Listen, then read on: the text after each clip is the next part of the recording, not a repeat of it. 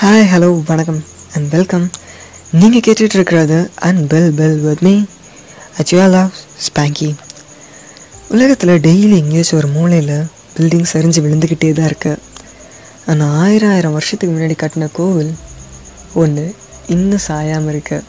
ஆமாம் நண்பா எண்பத்து டன் பாரிய சுமந்துட்டு சும்மா கம்பீரமாக மணிமகுடத்தோட நிற்கிற தஞ்சாவூர் பெரிய கோவிலை பற்றி தான் பேசிகிட்டு இருக்கோம் தஞ்சாவூர் பெரிய கோவில் இத்தனாயிரம் வருஷம் எப்படி ஒரு சின்ன அசைவு கூட இல்லாமல் அப்படியே நிற்கிதுன்னு தெரியுமா?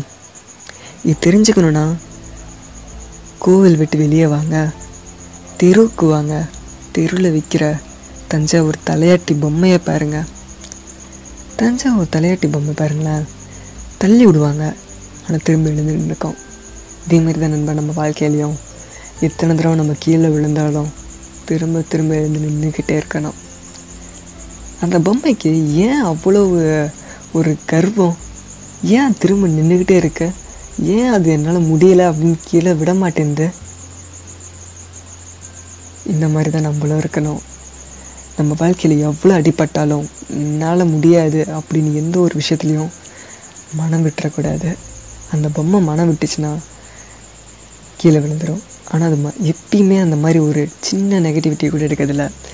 பாசிட்டிவ் சைடை மட்டும் பார்க்குது அதோட positive side centre of mass centre of mass அதுக்கு ரொம்ப கீழே இருக்குது லாஸ்ட்டு டிப்பில் இருக்கு.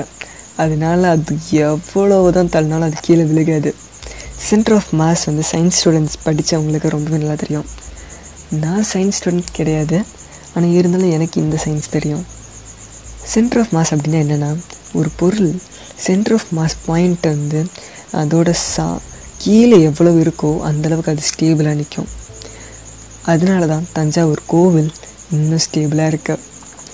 தஞ்சாவூர் கோவில் நீங்கள் அப்படியே சும்மா மேலே பார்ப்பீங்க. எண்பது டன் பாறை மேலே இருக்க என்ன ஒரு அறிவியல் அற்புதம் அப்படின்னு நினைக்கிறீங்களா? அதை விட பெரிய அற்புதம். கீழே இருக்க நண்பா மேலே இருக்கிறத மட்டுமே பார்த்துட்டு இருக்கனால தான் நம்மளால் இன்னும் முன்னேற முடியாமல் இருக்கும். அடிமட்டத்தை ஆழத்தை நோண்டி பார்க்கணும். அடிமட்டத்தில் சாம்பர்ஸ் சாம்பர்ஸாக பிரிச்சிருக்காங்க. அரை அறையாக பிரித்து எந்த அறையில் எவ்வளோ மணலை கொட்டினா எந்த அளவுக்கு அதோட ஸ்டெபிலிட்டி கிடைக்குன்றதை ஆராய்ச்சி பண்ணி அந்தளவுக்கு மணல் நிரப்பியிருக்காங்க. இதுக்கிட மணல் நிரப்பியிருக்காங்கன்னு கேட்குறீங்களா எண்பது டன் பாறை மேலே கம்பீரமாக நிற்கணும்னா கீழே ஏதாச்சும் வேணும்ல நண்பா தாங்கிறதுக்கு வேணும்ல. இந்த மாதிரி தான் நம்ம வாழ்க்கையிலையும். நம்ம நேராக நிற்கணுன்றதுக்காக நம்ம பெற்றோர் நம்ம கீழே நின்று நம்மளை வழி நடத்துறதுக்காக அவங்க எல்லா தியாகத்தையும் செஞ்சிட்ருக்காங்க. நம்ம ஆனால் அதை பற்றி யோசிக்கிறதே கிடையாது. அதனால தான் நம்ம கீழே விழுகிறோம். ஆனால் தஞ்சாவூர் கோவிலை பாருங்களேன். அதுக்கு ப அந்த மணல் பண்ணுற தியாகத்தை என்ன பார்க்குது. அந்த மேலே இருக்க கல் தெரியும். ஆனால் அது தெரியணுன்னா அதுக்கு தேவை கீழே இருக்க அந்த மணல். அந்த மணல் இல்லைன்னா அந்த பாறை இல்லை. அந்த மணல் ஆனால் யாருமே பார்க்குறதில்ல. இந்த மாதிரி தான் நம்ம வாழ்க்கையிலையும் நம்மளை தூக்கி விட்டவங்கள பார்க்க மாட்டாங்க. தூக் உயர்ந்து நிற்கிறவங்கள தான் பார்ப்பாங்க. ஆனால் அந்த உயர்ந்து நிற்கிறவங்க மனசை எப்பயுமே தூக்கி விட்டவங்க மட்டும்தான் நினப்பில் இருப்பாங்க. அப்படி நினைவு இருக்கலன்னு வச்சுக்கோங்களேன் உயர்ந்து நிற்க மாட்டாங்க. தஞ்சாவூர் திரு கோவிலுக்கு திரும்ப போவோம். அந்த கோவிலை பாருங்களேன் ஒரு கம்பீரம் தெரியும். அந்த கம்பீரம் அதுக்கு எங்கேருந்து வந்துச்சு? ஏன்னா அது பாசிட்டிவாக இருக்க. எனக்கு எதுவுமே ஆகாது. ஏன் அந்த பாசிட்டிவ் எங்கேருந்து அப்படி வந்துச்சு? கீழே இருக்கிற அந்த பேஸ்மெண்ட்லேருந்து பேஸ்மெண்ட் ஸ்ட்ராங்காக இருக்குது அடித்தளம். எந்த அளவுக்கு உறுதியாக இருக்கோ அந்த அளவுக்கு கட்டிடம் உறுதியாக இருக்கும். அடித்தளம். என்னென்ன பயன் பண்ணுதுன்னு பாருங்களேன். மேலே இருக்க அவ்வளோ வெயிட்டையும் தாங்கிறதுக்கு ப பயன்படுது.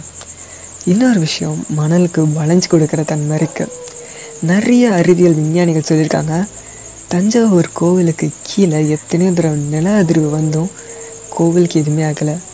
ஆனால் ஏன்னு எங்களால் கண்டுபிடிக்க முடியலன்னு இருக்காங்க. ஆனால் அது ரொம்பவே சிம்பிள் நண்பா. அந்த மணல் வளைஞ்சு கொடுக்குது. எந்த அளவுக்கு அது வளைஞ்சு கொடுக்குதுன்னா மொத்த அதிர்வையும் அது உள்ளே இழுத்துக்கிட்டு கோவிலுக்கு ஒரு சின்ன அசைவு கூட வராமல் பார்த்துக்குது. அந்த வளைஞ்சு கொடுக்கலன்னு வச்சுக்கோங்களேன் கோவில் எப்பயோ சாஞ்சிருக்கும். இந்த மாதிரி தான் நண்பா நம்ம வாழ்க்கையிலையும். நம்ம வளைஞ்சு கொடுக்க வேண்டிய இடத்துல வளைஞ்சு கொடுக்கணும். வளைஞ்சு கொடுக்காம நம்ம அப்படி இறுக்கமாக இருந்தோம்னு வச்சுக்கோங்களேன் கீழே விழுந்துரும் நண்பா. ஒரு கோவிலை கட்டி நமக்கு இவ்வளோ சொல்லியிருக்காங்க நம்ம முன்னோர். ஆனால் நம்மள எத்தனை பேர் இது எல்லாத்தையும் உணர்வும் தெரியாது. அடுத்த பதிவில் வந்து அவங்கள பார்க்குற வரைக்கும் நான் தான் அவங்களோட ஸ்பேங்கி சைனிங் ஆஃப்